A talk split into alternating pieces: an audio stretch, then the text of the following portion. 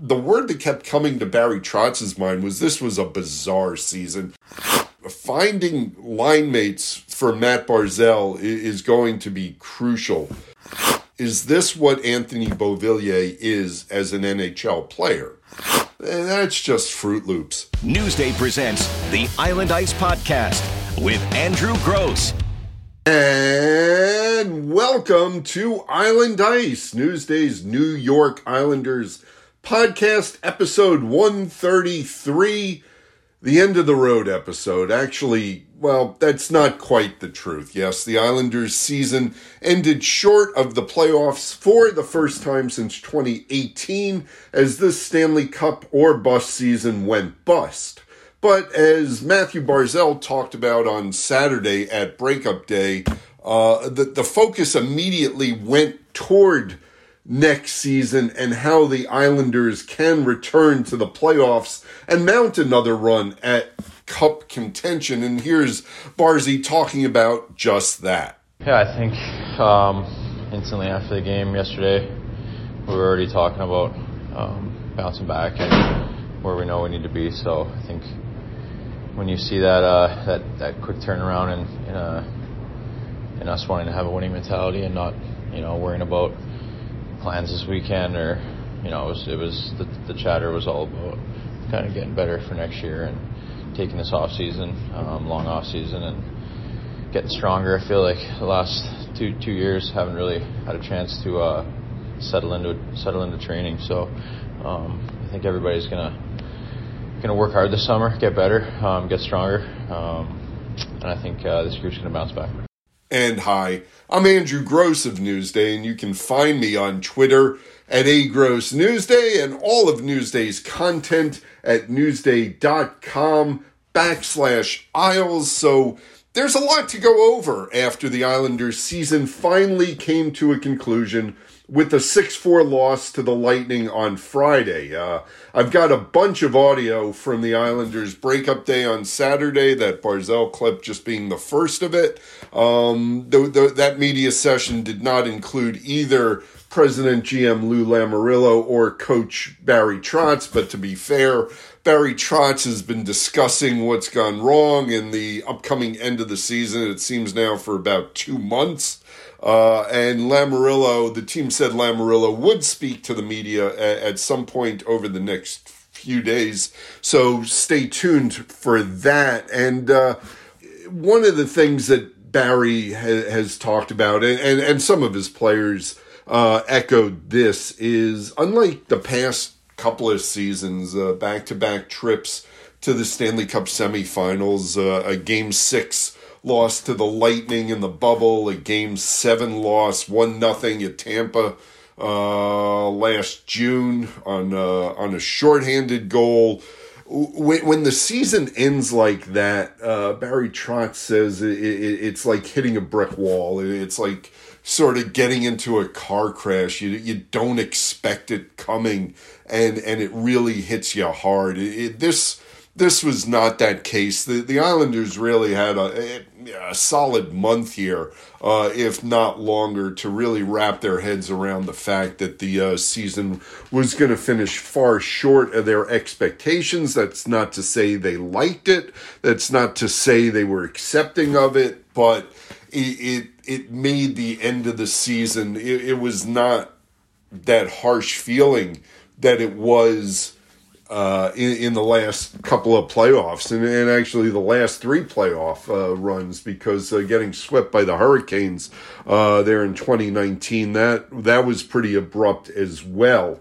Uh, so the Islanders have had a lot of time uh, to think about what's next. Uh, you, the fans, have had a lot of time to think about what's next, and uh, I've had a lot of time to think about what's next. So we'll try and put a bow on this season, and we'll, more importantly, we'll we'll we'll try and look ahead to next season because that's what's important right now, right? Uh, what the Islanders do in this off season to uh, get back to being a playoff worthy team in 22 23 if i'm getting my seasons correct and uh, you know after uh, listening to some of these uh, uh, player quotes and uh, uh, kind of weaving our way through the season. After that, I'll answer some of your questions with some Andrew's answers. And speaking of some of the player audio, let's start here while we're talking about the team not making the playoffs. Uh, I, I want to play you this clip. Ryan Pulock on not making the playoffs and, and the feeling that that gives the team going into the next season. So here's Ryan on that topic. Get uh, get emotionally invested in, in coming back next year and uh, getting back to where we want to be. I think uh, there'll be no excuse, um, you know, next year, and you know, guys are, are going to have that fire inside to, to get back. Um, obviously, the best time of year is playoff hockey, and that's when it's the most fun and I think uh, you maybe don't realize that until you're not a part of it. Mm-hmm. And um, you know, for us to be on the outside this year and, and, not be a part of that, I think it's really going to sink in and what we're missing and uh, really drive us to get back there. Well, we're uh, listening to defenseman, uh, fellow defenseman Scott Mayfield had some thoughts on that same subject. Yeah, I mean, I, I think you you can learn from um, if you want to call it failures. I, it is a failure. I think, you know, we failed. We didn't make the playoffs. Um, we want to be a contender, not just make the playoffs. We want to contend for a Stanley Cup. So it was a failure. Um, you can take the silver linings and things and lessons learned. Um, whether it's just some of the games that we didn't have it, some of the games we definitely should have um, played what played better. Um, I know there's a lot of guys that feel like they didn't have their best game certain times throughout the year, and myself included. So it's uh, you got to learn from that. You got to learn from that and just um, take it with you. Like when you play a lot of playoff games, you get the experience. Uh, in that we hadn't had the experience of failures as much. We we've been in playoffs for a couple years now. We were feeling good about that, but obviously that's not enough. So it's uh, it sucks. It's not where we want to be, but so, if I could, just before turning the attention to next season and, and what must go better and must get better, let me just take you uh, uh, back to UBS Arena for Friday night for that 6 4 loss to the Lightning. Um, it, it, it, turns into a really special night um, because it, it was the night that the UBS crowd finally responded to and sort of embraced Zdeno Chara, who, you know, the expectation was uh, that was his last game. He's 45 years old. He's played 1,680 regular season games, probably another couple of hundred in the playoffs. Um, and, and, again, uh, was neither Zdeno Chara nor Andy Greene, who's 39, neither of them uh, have given any public indication of their future plans. Uh, Andy Greene, and we'll get to a little bit of Andy Greene later on, but uh, just to give you the lay of the land, Andy Greene said, you know, he, he certainly wanted to take some time off, let the emotion get out of it, and then think about it. But, uh, you know, I asked him at this stage, you know, given where, you know, the age of his kids, they're still small. Um, you know, he's been situated in New Jersey and now with the Islanders for his entire career. I said, Andy, I'm assuming at this point you don't want to go start chasing this. You don't want to, you know, play anywhere out of the area. And he said he didn't want to box himself in, but it was probably, you know, uh, playing for the Islanders next season or not playing at all. And uh, that's a conversation to be had with Lou Lamoriello down the road. Um, my my take on this, my guess, my educated guess would be that um, Zdeno and Andy Greene are, are probably going to retire after this season. I, I think from an Islanders standpoint, they they do need to get younger on the back end. Uh, they need to get a little bit quicker. Um, I think they're going to explore that. I don't know how much uh, Z or Andy Greene wants to hold on all summer to see whether uh, the Islanders need him for next season or not. Maybe there's some of that. Um, but I, I, I think when all is said and done that you know Friday night was probably the last night for Zdeno Chara and Andy Greene and uh, again, I know the fans have been critical uh, of what they saw on the ice uh, from Zdeno and Andy this season in terms of maybe not you know playing fast enough uh, to, for today's NHL. And look, you know we're we're not going to lie here. Yeah, you know the, neither one of them was ever the fastest skater, and yeah, they they've lost a little bit uh, off their uh, skate speed as uh, you know they're 45 and 39 but look these are special players and if you're a hockey fan you really have to enjoy watching these types of players and uh, I, I, don't want to say especially Zdeno Chara because Andy Greene has had uh, you know his career will not end up in the Hall of Fame I'm assuming like Zdeno Chara's will but for an undrafted free agent out of Miami of Ohio to come out and, and be the Devils captain and to lead that team or to help lead that team to the Stanley Cup final and to play over a thousand games in the NHL. Andy Greene had a really, really special uh, NHL career. Um, and, and he, the impact he's had on so many different players, you know, from the Devils and and now over here with the Islanders with some of their younger defensemen. And then before, Zdeno Chara was a mentor to uh, Noah Dobson. Andy Greene certainly was, as they were defense partners. So, uh, you know, uh, but but that that night belonged to Zdeno, and it, as Zdeno said after the game, it, it, gave him chills, and I think it should have. All all through the game, the the fans were starting to chant for him, certainly screaming for him to shoot whenever he touched the puck, and Zdeno tried to accommodate him, um, and, and finally, you know, in, in a season that went wrong the word that kept coming to Barry Trotz's mind was this was a bizarre season. You could have never predicted what would have happened this season. For for this bizarre season to end with sort of a Hollywood script with Zdeno Chara um, scoring with 43.4 seconds left and and actually uh, that made it a 5-4 game and you know uh, part of the reaction was the fact that maybe the Islanders could have come back and tied it um, but for for him to score in the final minute on on a shot that it was where he wasn't necessarily even trying to get it on net. He was looking for the rebound or maybe a, a, a, a bounce off the backboards or something. He was just trying to get it in play and it, it kind of gets through traffic, seeing eye puck. And, you know, maybe it was touched by a Lightning player. Maybe it was touched by an Islander player. And, and, I was joking with Barry after the game. There, there was no way that goal was not being awarded to Zdeno Chara. They were not going to reverse and and and give it to to another Islander. Um, that just wasn't going to happen. But look, the, the, the way the crowd responded and, and chanted Chara's name, and uh, he was named first star.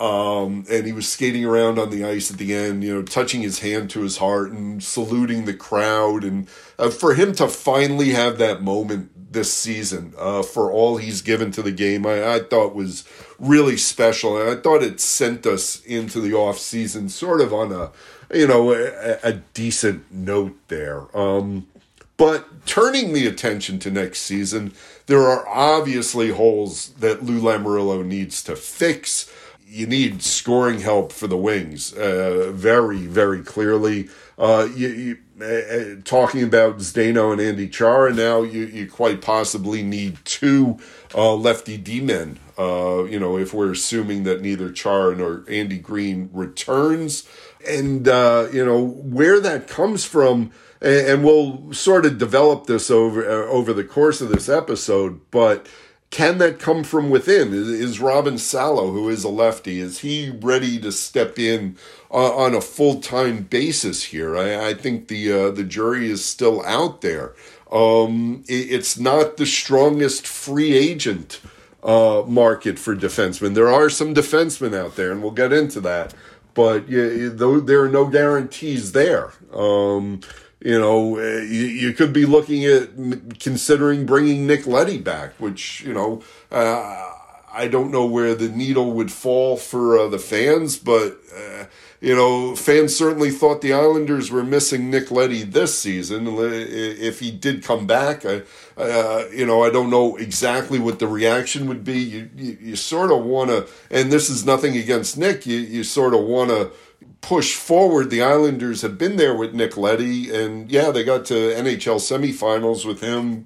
He's a he's a year older it would probably come in on a team friendly deal. So I'm not discounting the Nick Leddy uh, possibility. I, am just not sure that that would be the, the best thing the Islanders could do. I, I, Lou Lamoriello talks about hockey trades. And is it time now to, uh, you know, do, do, do you make a hockey trade for a lefty D man?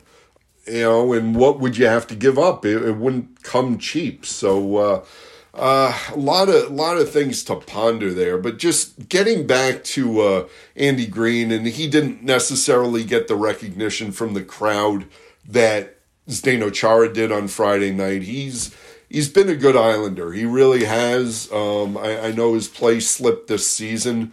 Um, but for why they acquired him and what he brought to the team, and you know, if you think back to why they had to bring him in with the injuries, uh, um, with, with Pelech being out at that time, uh, Andy Greene has been a good Islander, and and perhaps no one knows him as well.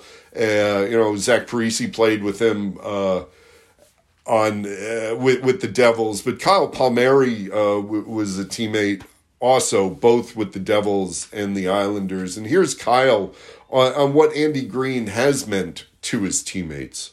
I mean, there's a ton of respect um, uh, since day one uh, coming into Jersey. Uh, he was our captain and um, became a really good friend. Uh, I think uh, you see him every day at the rink and, and the way he prepares himself and um, away from the rink how well he's liked and, and just the way he carries himself and um, the the way he treats his family and, and it's just uh, it, he's an incredible person, uh, incredible teammate. I think you learn a lot from him, and uh, those little lessons that you can take from him is invaluable. Uh, goes beyond what what he does and what he can accomplish on the ice. I, I mean, I think he's a guy that can play as long as he wants. Um, he's in such good shape and takes care of his body so well. I think it's something that um, it's up to him to, to leave the game on his own terms, whether or not he, he chooses to do so this summer or a couple years down the road. But um, it, has been a, a pleasure and an honor for, for me to be his teammate um, and friend all these years.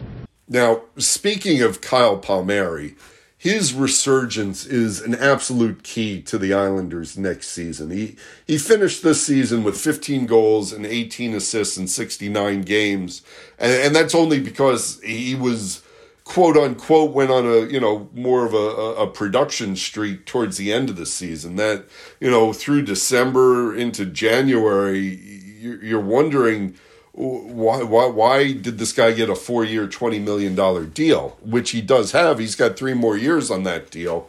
Um, and he finished with 15 goals, 18 assists, and 69 games. Obviously, that's nowhere near good enough over the course of a full season. You, you need at least 10 more goals out of him uh, next season. At least 10 more goals. Um, you, you would like for him to sort of get back to maybe touching 30 goals. But Kyle Palmieri did show some chemistry with Barzal uh, and Zach Parise. Um, finding line mates for Matt Barzal is going to be crucial. Or, as I wrote in, in Sunday's Newsday, and as I spoke with uh, my friend Sean Cuthbert and uh, Christian Arnold the other night on Hockey Night in New York on their fine show, and as they always say, please, you know, listen to them, but listen to me first. uh, got you, boys. Um, look, a- as I said on that show, the Islanders need to figure out their long-term plans with Barzal. He's he's entering. He's going to be going into the last year of a three-year twenty-one uh, million dollar deal, uh, sort of a bridge deal. He's going to be a restricted free agent with arbitration rights. And when I say you have to figure out what the long-term plans with Barzal are are you going to commit to this guy long term? And by long term, are you going to give him a seven year deal? Are you going to give him an eight year deal? Is he going to be the face of your franchise moving forward? And I, I think if you had asked that question two seasons ago or before this season, that it would have been unequivocally yes. And, and I'm not saying he had a, a bad season this season, but in a salary cap world, as I talked about on Hockey Night in New York, in a salary cap prism, is this the guy you're going to commit eight and a half million dollars to per season? Uh, if that's what it gets to. And I'm not saying the Islanders are opposed to that. I'm just saying that one of, one of the most important things Lou Lamoriello has to do this offseason, not next offseason, uh, when, when he is a restricted free agent with arbitration rights. I, I think this is the off season to figure out whether or not you believe in Matthew Barzal long term. I mean, if I'm Lou Lamoriello, yeah, I'm I'm committing to this guy. Um, you don't let talent like this walk out the door. But uh, that that that's a call that Lou Lamoriello has to make, and uh, and the organization has to make that that Matthew Barzal is. We've all assumed he's going to be an elite NHL player, and, and he's not quite there yet. He has elite talent. He's not quite an elite NHL player, but everybody believes he will be. When I say everybody, again, that's is do the Islanders believe that? And uh, I, I, if the Islanders do not believe that, and again, let me make it clear, I am in no way suggesting that Lou, Mar- Lou Lamoriello has made the decision that the, the, the organization does not believe Barzy is that player. But if, if for whatever reason that is the valuation uh, that the Islanders make, that that this is not a player that they want to invest seven or eight years into at eight million a season, eight and a half million a season, nine million a season. If the Islanders decide that that's not the case, then the, the island it behooves the Islanders to start thinking this off season about trading Barzal and getting something back because again, you don't let talent like that walk out the door for nothing. Now, Matthew Barzal has some definite feelings on what he'd like to see. Um, and, and, for him, that's remaining a New York Islander. Yeah, I mean, obviously, I've given thought to it. Uh, you know, would love to be here on the island. This is this is home. This is where I want to be. This is where I want to win, and um, I love my life here. Uh, love the city, fans. Obviously, our new rink is amazing, and um, I love wearing the blue and orange. So, would, would love to sign long term here, and um, spend. You know, I think it's such a such a cool thing when a player plays his whole career with one team. Uh, a lot of my favorite athletes have done that, so it's something I, I obviously would like to follow in as well. As I also wrote in Newsday, Oliver Wahlstrom and Kiefer Bellows' development is, is crucial, uh, provided they remain with the team. And, and, and, it's crucial because in a salary cap world, you need the younger players uh, with the cheaper salaries, with talent to offset some of the veterans who are getting six million a year, five, six million a year. You know, you got Josh Bailey, and we'll get to him later. You got Josh Bailey on the ledger for two more seasons at five million per season. You got to offset that. You got Kyle Palmieri uh, in at five million. You got Barzal at seven million. You got uh, you know Anders Lee at seven million. You have to have some of the quote unquote much cheaper talent. And uh, Oliver Wahlstrom and, and Kiefer Bellows need to, uh, you know, take what they learned this season. And it was a huge learning experience. Um, and they need to take that and move it forward, and they need to become more consistent scorers. They need to become more consistent defensively. They need to show that they can stay in the lineup consistently. And, and, again, that is if they remain with the team, because as I mentioned, Lou Lamoriello looking to make hockey trades, Oliver Wahlstrom and, and potentially Kiefer Bellows' names are both going to come up. Um, and maybe that's how you improve the team. And if that happens, you know, you're, you're going to wonder about how they would have been uh, with the Islanders going forward. But you, you presume that you're you're you're answering or trying to answer, uh, you know, getting a lefty defenseman in uh, if you trade him, or getting more scoring help amongst the wings. But um, here's Kyle Palmieri on the importance of Oliver Wahlstrom and Kiefer Bellows to the Islanders. Both of them remind me a lot of my time in, in Anaheim. Um, you, you find places where there's some consistency over a couple games in a stretch where where you want to keep building on it, but it's hard. You're maybe not getting the minutes and, and the playing time um, that sometimes it requires, but I think it's something you just got to stick with. And I mean, they're both good pros, and they have a locker room here and a, and a culture here that um, they can learn a lot. And uh, I, I think as you move forward, you just not that you have to sit and wait for your your your opportunity, but um, they're going to get an opportunity to to grow and, and keep continuing to be better hockey players. And um, sometimes it takes time. I mean, for me, it took a, I guess you can call it change of scenery and, and an opportunity in New Jersey, um, and that was when I was 24, 25 years old.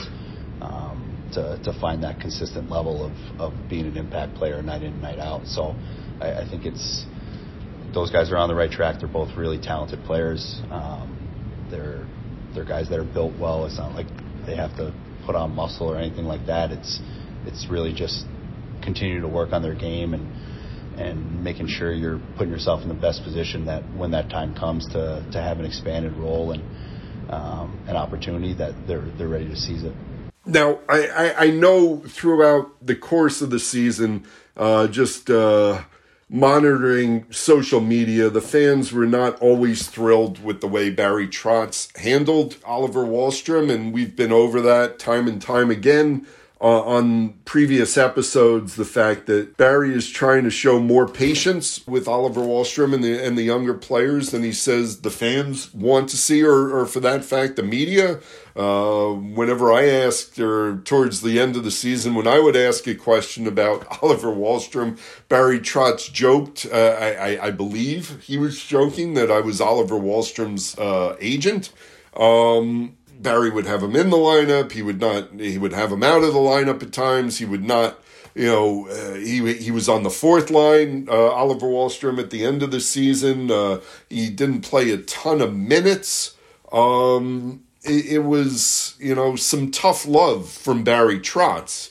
Uh, at least that, that's the way Oliver Wahlstrom sees it. Um, and, and Wally also said that uh, that Barry was right not to treat him with kid gloves.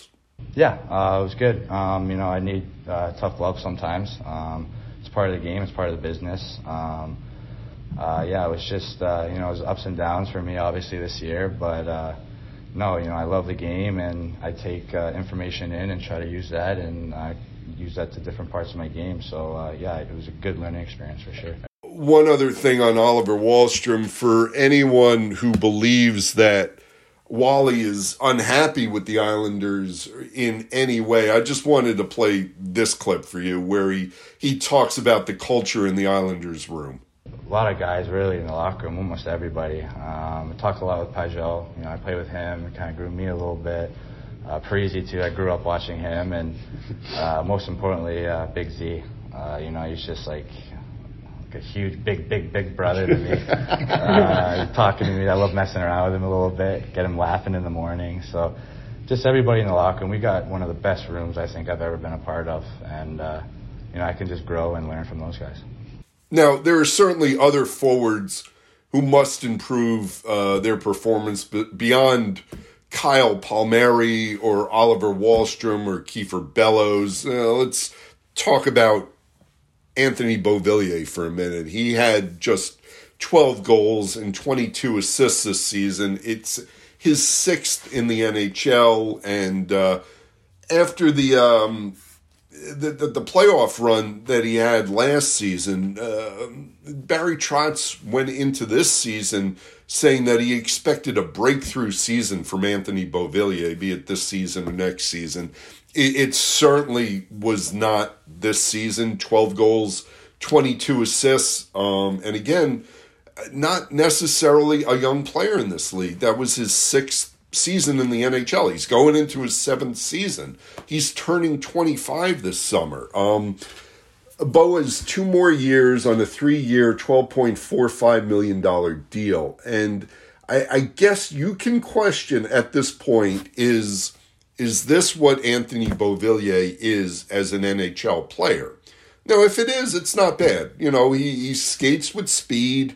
He'll get you, you know, he's streaky. He'll go on these, you know, streaks where he'll get a, a pop in some goals and then he'll go on a streak where he won't pop in some goals, but he always plays a responsible 200 foot game. And, and if you're okay with that, then that's what Anthony Beauvillier is.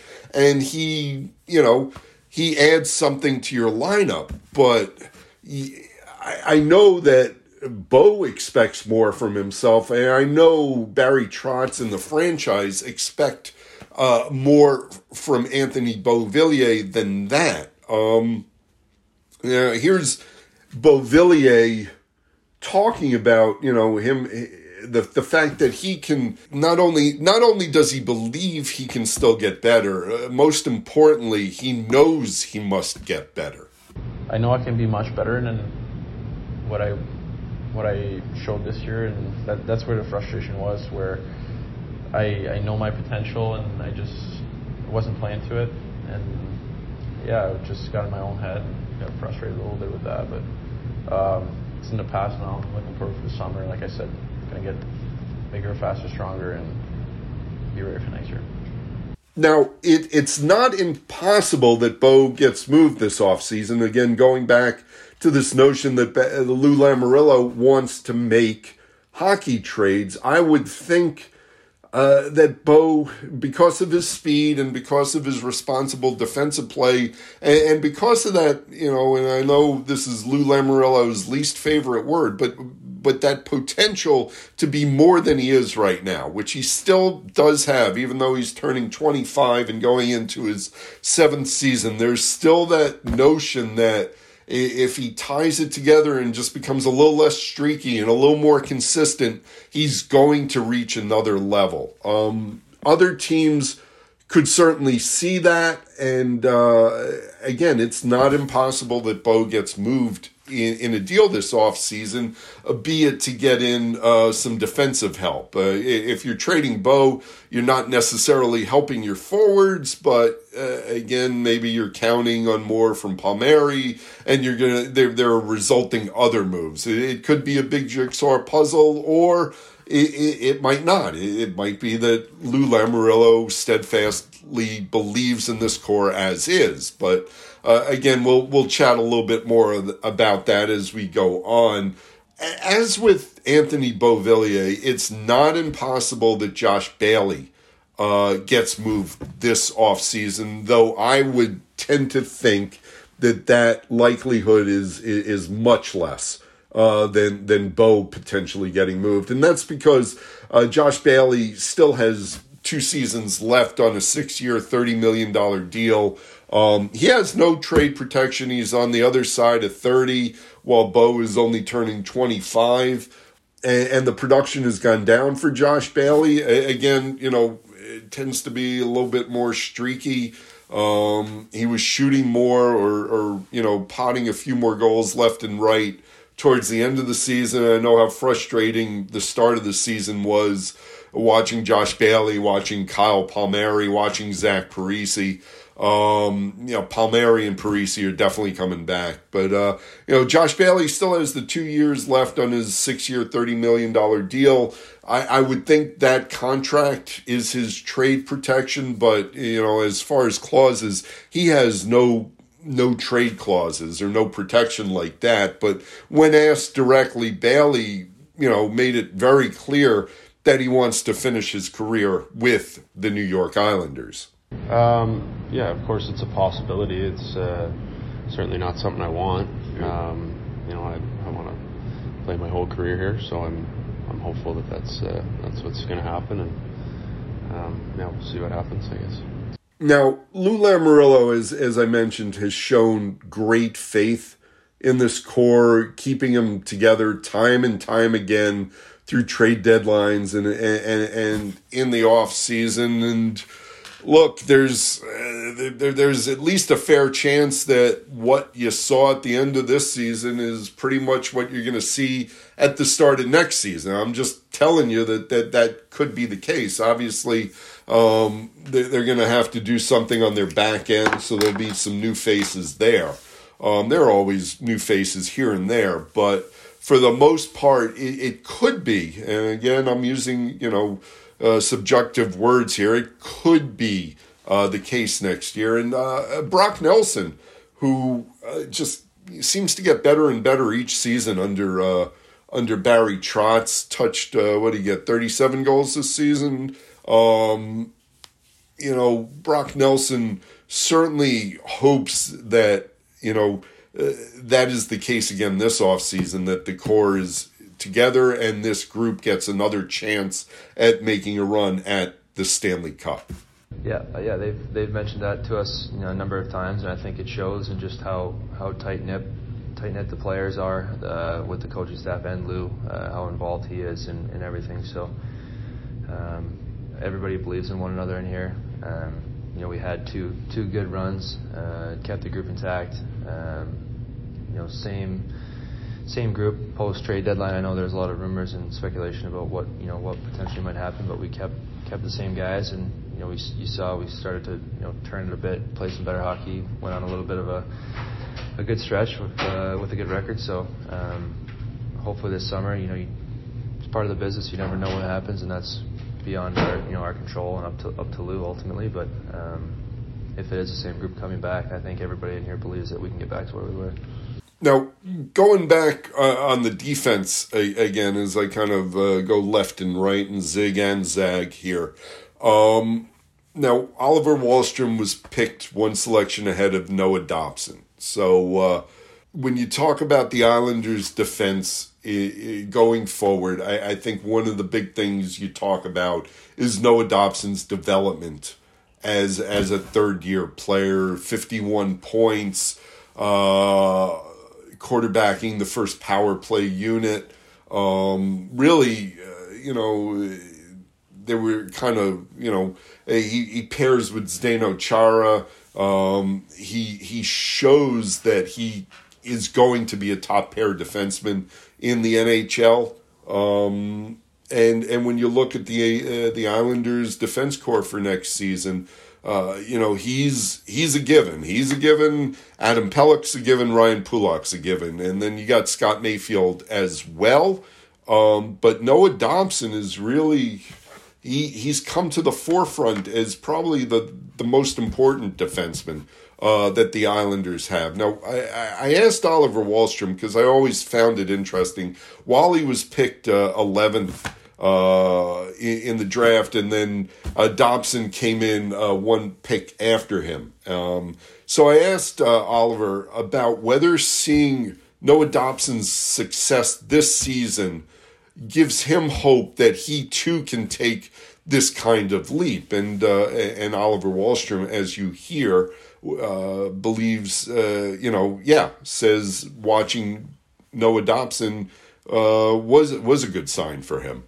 You know, the way he played this year uh, was just unbelievable. He really took a big step this year, and you know, he he really he really deserves, um, you know, what he's getting soon, and uh, he's just he's a great friend to me, and we have a lot of fun. So, yeah, it's. Um, I'm super happy for him. You know, got to 50 points, and uh, yeah, he was he was happy. So it was awesome. Um, proud of him, and uh, yeah, for me, it's just you know can't compare myself to others. I just compare myself to what I can do and uh, go from there. As I mentioned, uh, Noah finished with 13 goals, 38 assists, 51 points in 80 games. Those are all career highs. Uh, has blossomed into a, a, a, top power play guy, uh, a top pair guy, and uh, Noah, who is you know from day one with the Islanders, uh, he, when he was up as an 18 year old, has always struck me as an incredibly mature uh, um, kid. I mean, he was a kid when he came up, but he was an incredibly mature kid. um, and obviously now growing into a man. Um, still very young, um, but he understands his importance to this team. Yeah, I think so. I mean, as a guy, if you're on you're on the power play, you gotta the importance. You gotta be able to produce. Guys rely on you. If you get a power play late in the game, you gotta be good in those situations. I think that's something I've kind of come into this year, and whether it's uh, an offensive role or even defensively, you got to be reliable when it's, it's tight games. You're you're on the ice lots, so it's definitely something I've no, like taken on this year, and will continue to do well with. Now, Noah Dobson is completing a three year, $4.4 million deal. He's a restricted free agent this offseason. He does not have arbitration rights. It will be interesting to see how the Islanders proceed. My guess is they probably settle on another bridge deal here, maybe a two year deal. But are, uh, do the Islanders think long term now? Um, or do they keep doing two or three year deals until Dobson approaches unrestricted free agency, which so far has been the Islanders' uh, um, model with Matthew Barzal. I, I, I, do think there's a compromise here where the Islanders could do a, a five or six year deal at somewhat more of a reasonable price because I, I feel like every season that Noah plays, his his price tag is going to go up and up and up and up. And, uh, you know, I don't know whether Noah is at the point now where he's comfortable having a year or two of unrestricted free agency bought out.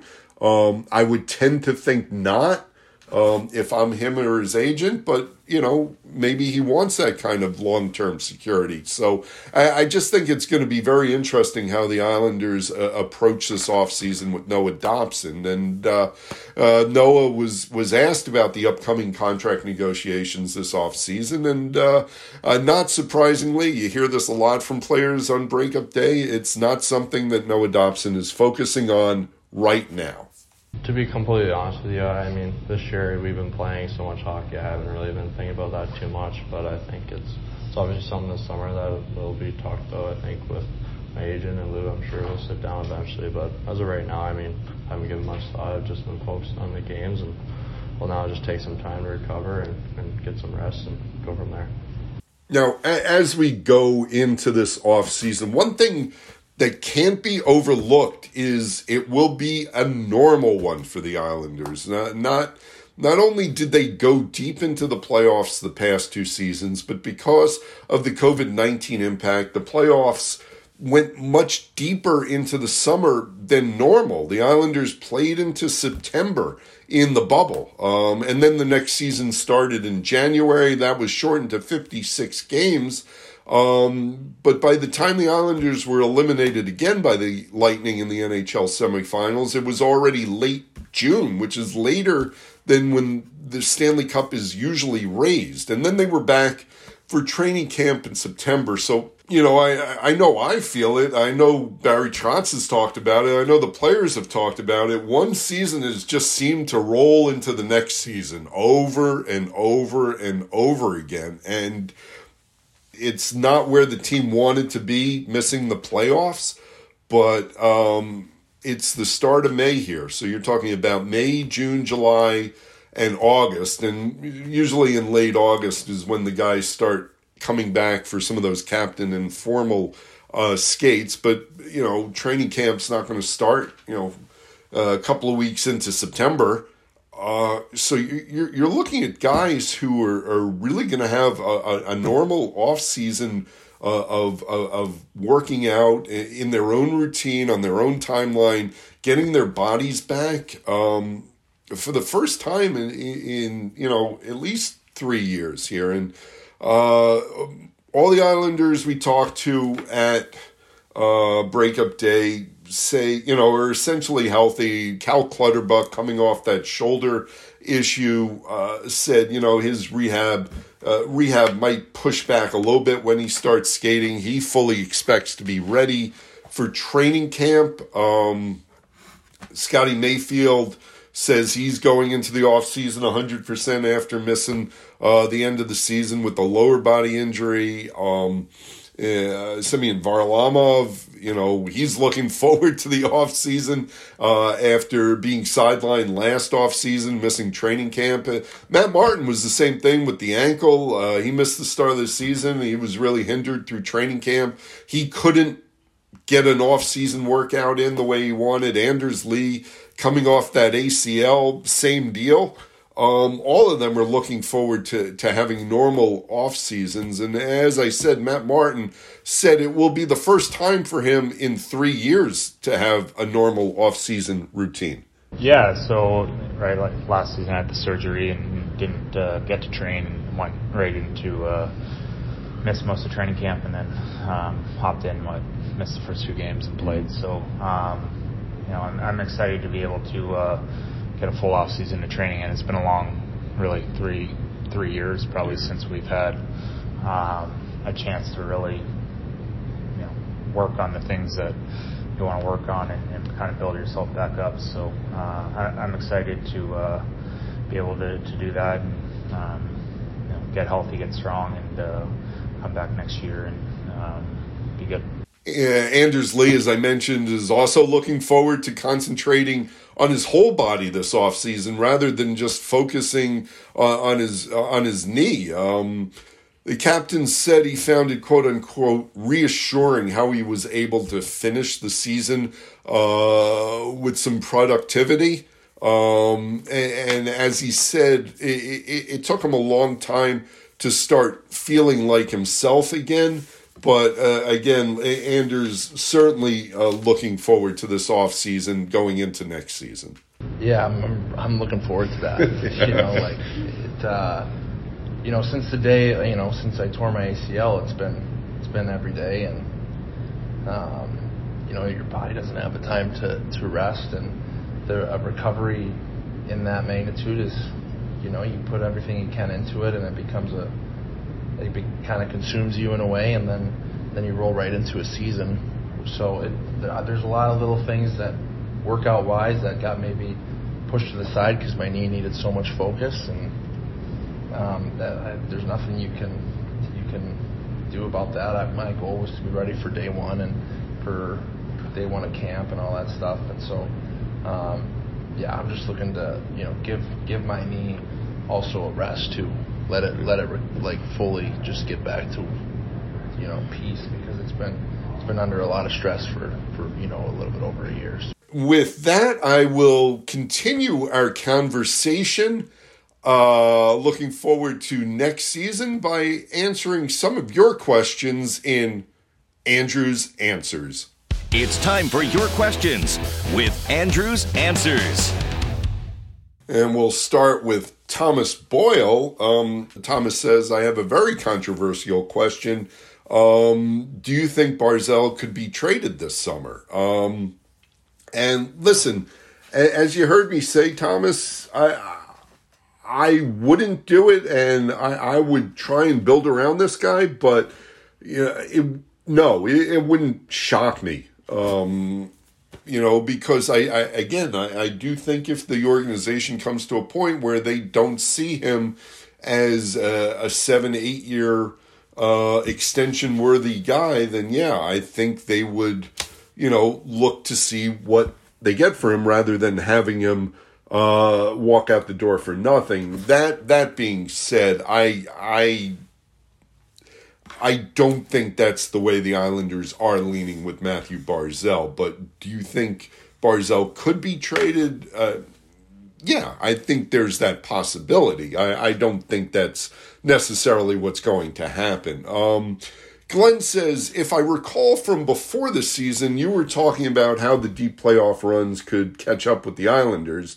Do you think that was more of a factor than the schedule COVID issues? And um, as you heard me say before we got to these questions, uh, the Islanders are looking forward to this normal off season, right? Um, I, I I can't quantify whether that was more of a factor than the schedule or the COVID issues. Um, I think it was a factor, um, but I, I I don't think it was the overriding factor. I think the biggest overriding factor. If if you go back to the COVID and the scheduling issues, and Barry Trotz talked about this a lot towards the end of the season, it was that the Islanders just never got into a routine, and you know uh, they're just even even before the game started getting rescheduled and postponed because of COVID nineteen.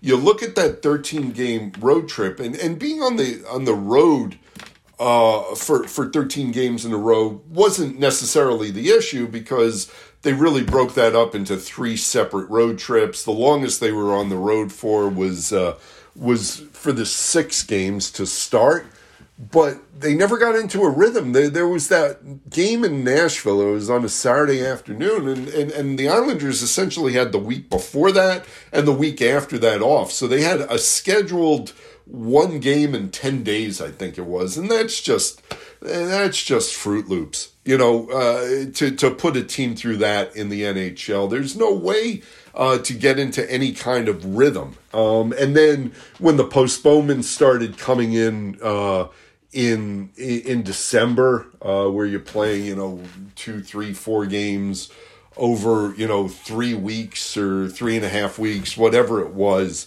um, again, you, you, know, any sharpness or any edge to your game just dissipates, and, and, you can't play that way. And then the the flip side of that was once once the team uh, got into late February and certainly March, they played 17 games in March, uh, and then in April. Uh, they played 16 games in 29 days in April. And, and again, you know, to use that term, both of those, that's Fruit Loops back to back. Too much rhythm. Uh, sounding very spinal tapish there, you know. Uh, just the schedule caught up to them at the end. So, uh, look, uh, the deep playoff runs were certainly a factor, but it was more not getting a, a, a any kind of traction uh, through the schedule of the season, and COVID did play a part with that. But a, a lot of it was them just never establishing consistent play. And Matt, the Matt professional contrarian or not, says the most reasonable offseason move backslash the most outlandish still within reason off-season move. Now, you know, just thinking about what the Islanders need. Um, I, I don't know what where where this goes is reasonable or not, but you know, for for defensemen, uh, we mentioned Nick Leddy. I, I would think that would be a reasonable move. Uh, Olli Maatta, a lefty, is going to be out there. He made just over four million uh, this season. He's been a uh, you know a pretty decent defenseman in this league. The Stars Klingberg, a righty shooter uh, is going to be out there. Um, now, you know, would, would, would they want to make a splash with him? Uh, he would certainly help the puck moving and uh, get a little more production out of the back end. Now, you know, more outlandish. You know, we've talked about trading Matt Barzal. I don't know how much more outlandish I can suggest than, you know, something like that. Um, you know, we talked about Josh Bailey and Anthony Beauvillier too. But if you're going to trade Barzal, um, could you get back a Mark Scheifele from the uh, Winnipeg Jets? Uh, he has two more years left on an eight-year, forty-nine million dollar deal. That's a cap hit of six point one two five million. He's got a modified no trade clause with ten teams on it.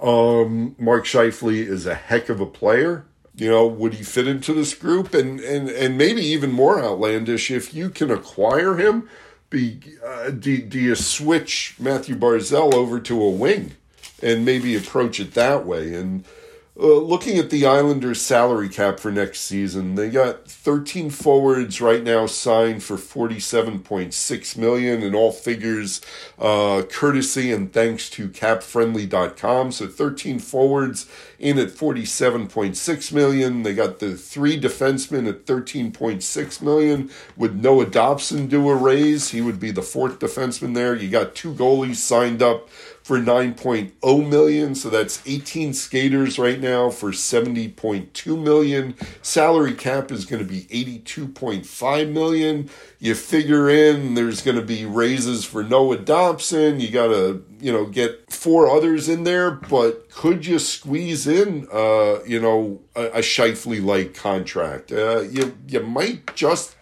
be able to, honestly, um, depending on who you can move. And, uh, you know, I think we're going to talk about the goalies a little bit, but look, every inclination is that the Islanders want to keep Semyon Varlamov around for the final season of his four year, $20 million deal. But if you move that 5 million, there's a lot more flexibility there. Um, uh, Brian G, and here's the Mark Scheifele. Brian G says, would the Islanders be in the market to acquire someone like Mark Scheifele? They need to make some changes. Could the Islanders buy out anyone like Matt Martin, or is that a stretch? And look, they, they signed Cal Clutterbuck for two more years on an extension. So, you know, where goes Cal Clutterbuck is the same place that Casey Cizikas and uh, and uh, um, and Matt Martin go. The, the, the, the three of them are together. Um, so I think, you know, you got two more years at least of those guys. Um, I don't think they're looking to buy out Matt Martin. Um, as far as buyouts, you know, maybe maybe Josh Bailey is a is a buyout candidate. That that would kind of be a, a, a rough one, but uh, you know, uh, if you're looking to shed salary, maybe you go that way. Um, let's see. Now to Isles for Cups. Um, sort of off topic, what happened to Garth Snow and Dougie Weight? They just seem completely off of any radar. Uh, kind of unusual in the close knit NHL. Um, and then thoughts on most likely likely AHL guys to make the jump. Uh, Arnaud Durandeau. Um, as far as Garth Snow and Doug Weight, my, my understanding is that Garth Snow may still be under contract to the team and he's just being paid to not be here, basically. I think Dougie Weight's contract by now has certainly expired. And look, I, I, I don't know that being a head coach was the most pleasant experience for Doug Weight, and maybe he's just happy with his money right now. Uh, you know, at most I could see Doug getting back in as an assistant coach, but after being a head coach, I don't even know if if that's something that he's interested in. Um, uh, as as far as AHL guys to make the jump, um, Durandeau would certainly add some speed. I think he's going to get a look in, in training camp, but so is Aatu Raty, so is Simon Holmstrom, so is Samuel Bolduc, so is Robin Salo. Um, you know, uh, there are probably a few more guys. I know Barry Trotz keeps singing Otto Koivula's praises. Uh, Otto being a restricted free agent with arbitration rights as well. Um, as far as most likely, I, am gonna say I'm gonna start with uh, with Robin Salo is probably the most likely guy to make the jump. Um, uh, P. Williams said, I had hoped we'd have seen the new locker room after the season. Any reason why they won't show it? Uh, fans like to see the home room, uh, you know. And look, I'd like to be in the Islanders' dressing room as well, and so would all my media brethren. Um, uh, the NHL or the Islanders, as you know, have uh, they they've gone away. Finally, we're in person in more of a press conference setting where you got either the coach or a couple of players sitting behind a table with a banner. At least we're in person for that, and they've gone away from the Zoom. But you know, we all want to be back in the dressing rooms um, to start reestablishing relationships and to start having more one-on-one chats, and even to just have more off the record chats. And I, I don't mean off the record in which the players are giving up secrets, but just you know, hey, how are the kids? You know, what's going on in your life? And just, you know, eh, just having more of an informal relationship with this guy, with these guys. But uh, the Islanders have not opened up their room. I, I, don't know if any of the NHL teams have opened up their room. I, I don't mean to just single out the Islanders. And I think next season, you know, the, the, the, problem going into this season, not that anyone cares about media issues, the problem going into this season was, was that the NHL left it up to individual teams to set the media policy. And, uh, you know, as soon as that happens, we're not going to be in the Islanders room. And if, you know, one team's closing the room, then other teams aren't going to allow the media into rooms. So for me, the, the best bet for getting back into the Islanders room would be having the NHL set the policy. And now it's it's supposed to be a negotiated policy between the league and the Professional Hockey Writers Association. But again, as I said, even after the PHWA and the league worked something out for this season, the league then punted it and said, you know, it's it's really up to each individual team. Uh, the NHL needs to take the lead on this and set a media policy for all of its 32 teams.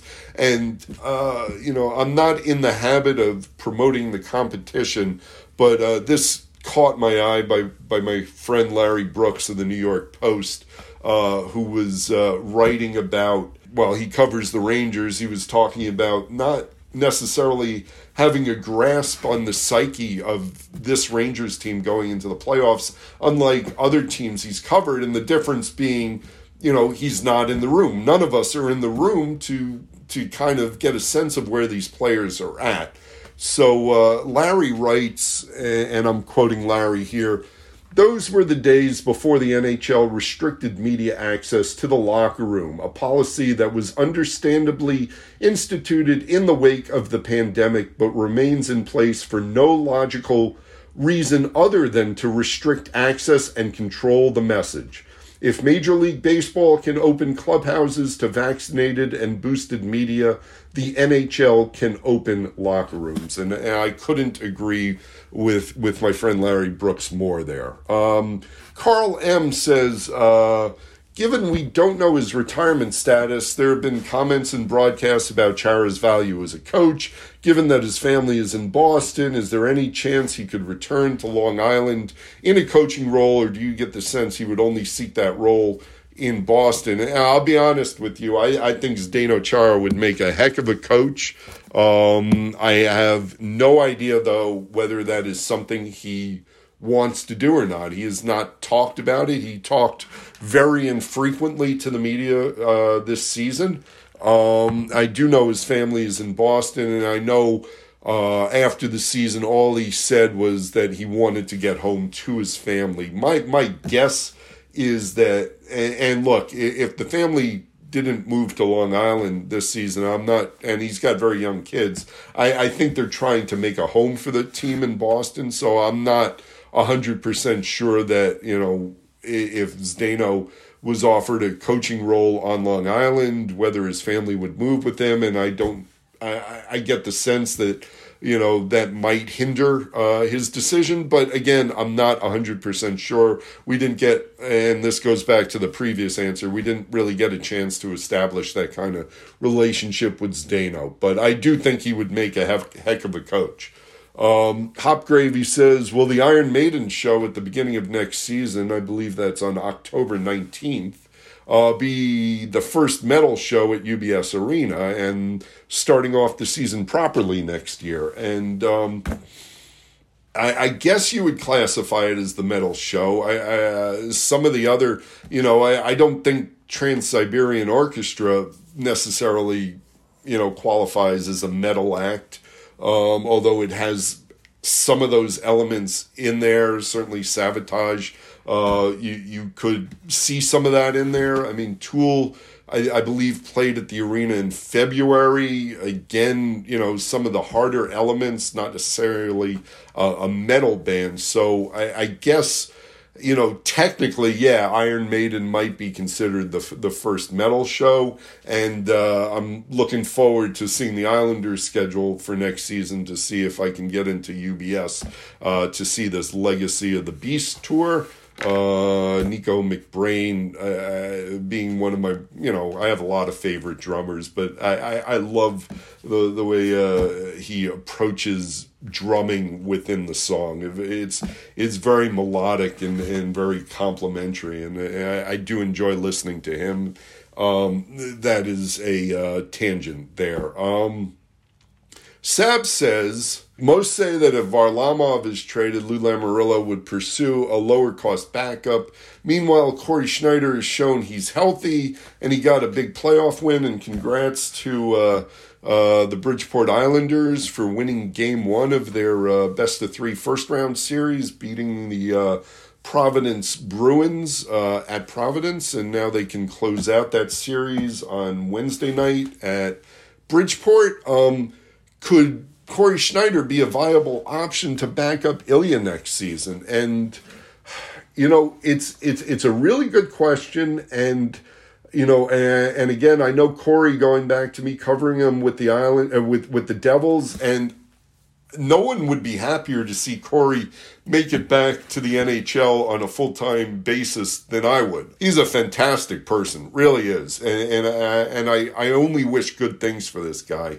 I'm not convinced that his body would would would would hold up. I, am just not. Um, I, I, I think there are those questions. I think it would be very risky for the Islanders to uh, rely on Cory Schneider uh, as the backup. Uh, I would love to see Cory prove me wrong on that. Um, Kurt Green says, um, also a goalie question. If we move Varlamov, would resigning Thomas Greiss as a backup be an option, or is his time uh, as a backup NHL goalie ended? And you know, I, I was looking at his uh, at his numbers this year, and he went 10, 15, and one. 3.66 goals against and a .891 save percentage. And uh, I think everyone believes that Thomas Greiss's time as a Detroit Red Wing is over uh, just off of those numbers. What, what was interesting to me is the numbers he had this year are very similar to the ones Greisser had uh, the season before Trotz showed up. And he was 13 8 and 2 with a 3.82 goals against and a .892 save percentage. Uh, in 2017-18 before Trotz showed up with the Islanders and taught everyone how to play some defense. Um, of course, Greisser is 36 now, um, so I, I, don't know if you could, uh, you know, expect that big big of a turnaround again. But the, the Islanders could do a lot worse than bringing Thomas back, you know, on a one year deal. Uh, again, if they're moving on from Varlamov, which I'm not saying they are, um, you know, I would. If you're telling me the options are Thomas Greiss and Cory Schneider, I, I would probably be a little more comfortable with Thomas Greiss. And and again, I'm hoping Cory Schneider would prove me wrong. um, let's see. The captain says, "Will the Islanders actually go after the big need of theirs in the top six goal scorer and a top four uh, left-handed defenseman?" Um, I believe yes. honestly, I believe yes. I, I believe they have to. The window on this group is closing fast.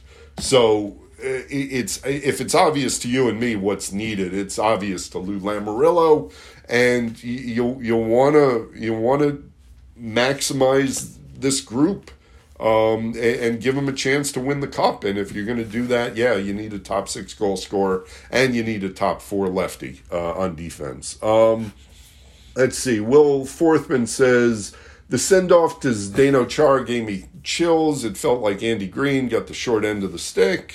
Uh, if it was his last game, too, a, a great Islander, odds either one of them continues their career maybe as a seventh defenseman for the Islanders, or do you think this is it?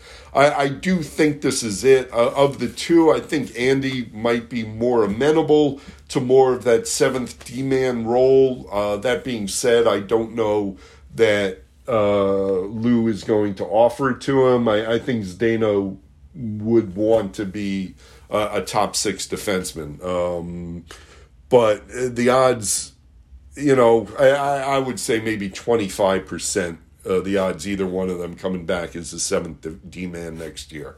Um, Michael says, would love to hear your thoughts on buyout options, if any. Who is the likeliest target for a second pair D man? Uh, is there anyone the Islanders can target that will fit in with Barzal and the system? That kind of eliminates a Patrick Laine, no? Uh, I would think, yeah. Um, but does it eliminate a Johnny Gaudreau type? And I, I think no. Uh, as I've said all along, I think the Predators figure out a deal with Filip Forsberg, but I, I think Johnny Gaudreau might make it to market. And boy, uh, how good would he look uh, with the Islanders? That would be really spectacular. Um, as far as buyout options, I mentioned you know, I don't think they're going that way with the fourth liners. You know, I don't think they go that way with Josh Bailey, but, you know, potentially, I don't think there are a ton of them, honestly. Um, others that the Islanders could target, I, have always liked Vincent Trocheck's game. Um, I, I've liked what I've seen with both Andrew Copp and Frank Vatrano with the Rangers. Uh, and those are three guys that are going to be on the uh, free agent market, or at least we think they are. And then Rickard Rakell, who, uh, you know, some rumors linked the Islanders to him before he was traded uh, to the Penguins. So, uh, you know, maybe keep an eye on one of those guys. And again, you know, uh, it, it might take, you know, some versatility amongst the forwards as to who plays where. Dave DG says, have there been any extension talks with Trotz? And yeah, like Lou's going to tell me that. Lou bit my head off when I tried to ask that question. Not that I know of, and not that we may ever hear of, honestly, if he signs an extension. Yoji says, What do you think the Islanders should do offensively for next season? Because it seems that the team keeps experimenting with lines you know, it, it, really depends. I've mentioned some of the guys I, I think the Islanders uh, could bring in. Um, but yeah, Matthew Barzal talked about that at breakup day too, just how there was never really consistency with the wingers. And uh, I, I know that's something that Barry Trotz wants to figure out and fix for next season. Jack Anton says we can all agree that the Islanders' most pressing needs are a first line scoring winger and a second pair left defenseman. Please give us your top three candidates for each position of need and you, who you ultimately see the Islanders acquiring. You know, I've gone over some candidates. It's always next to impossible to predict who Lou is going to bring in. If I'm pressed here, Lou is such a loyal guy. It wouldn't shock me to see Nick Leddy coming back. Honestly, I, I don't, you know, necessarily know that, that that would be the biggest upgrade. I think maybe uh, you know Robin Salo could could worm his way in there as well. Um, as far as first line scoring winger, I, honestly, you know, shoot for the stars here. Let's uh, you know, I would make out an all out effort to get Johnny Gaudreau in, into uh, Islanders blue and orange. Um, and lastly, Thomas Bach says why should we trust our award winning GM to make the necessary changes this team will need? And well, uh, I mean, whether you trust him or not, he's going to be the guy uh, to make the necessary changes. You didn't vote on the award, but Lou Lamoriello was the NHL GM of the year back to back his first two years with the team. And if you look at where the franchise is compared to where it was, you know, I know there's the disappointment of this season. I know there's disappointment losing in the to the Lightning two years in a row, and I know there's frustration when he stands pat at the trade deadline uh, this season.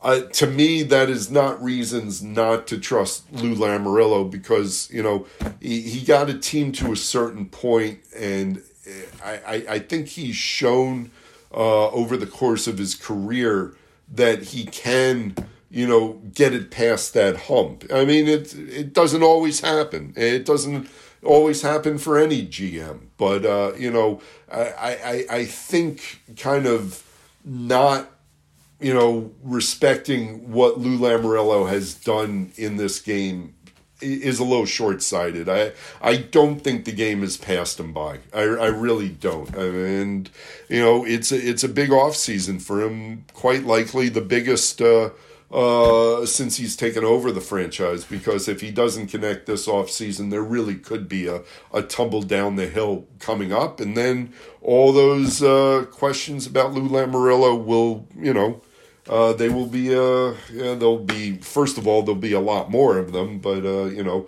maybe they'll be more justified. Right now i i would say lou has the pedigree and the resume that uh you know that's why you trust this guy.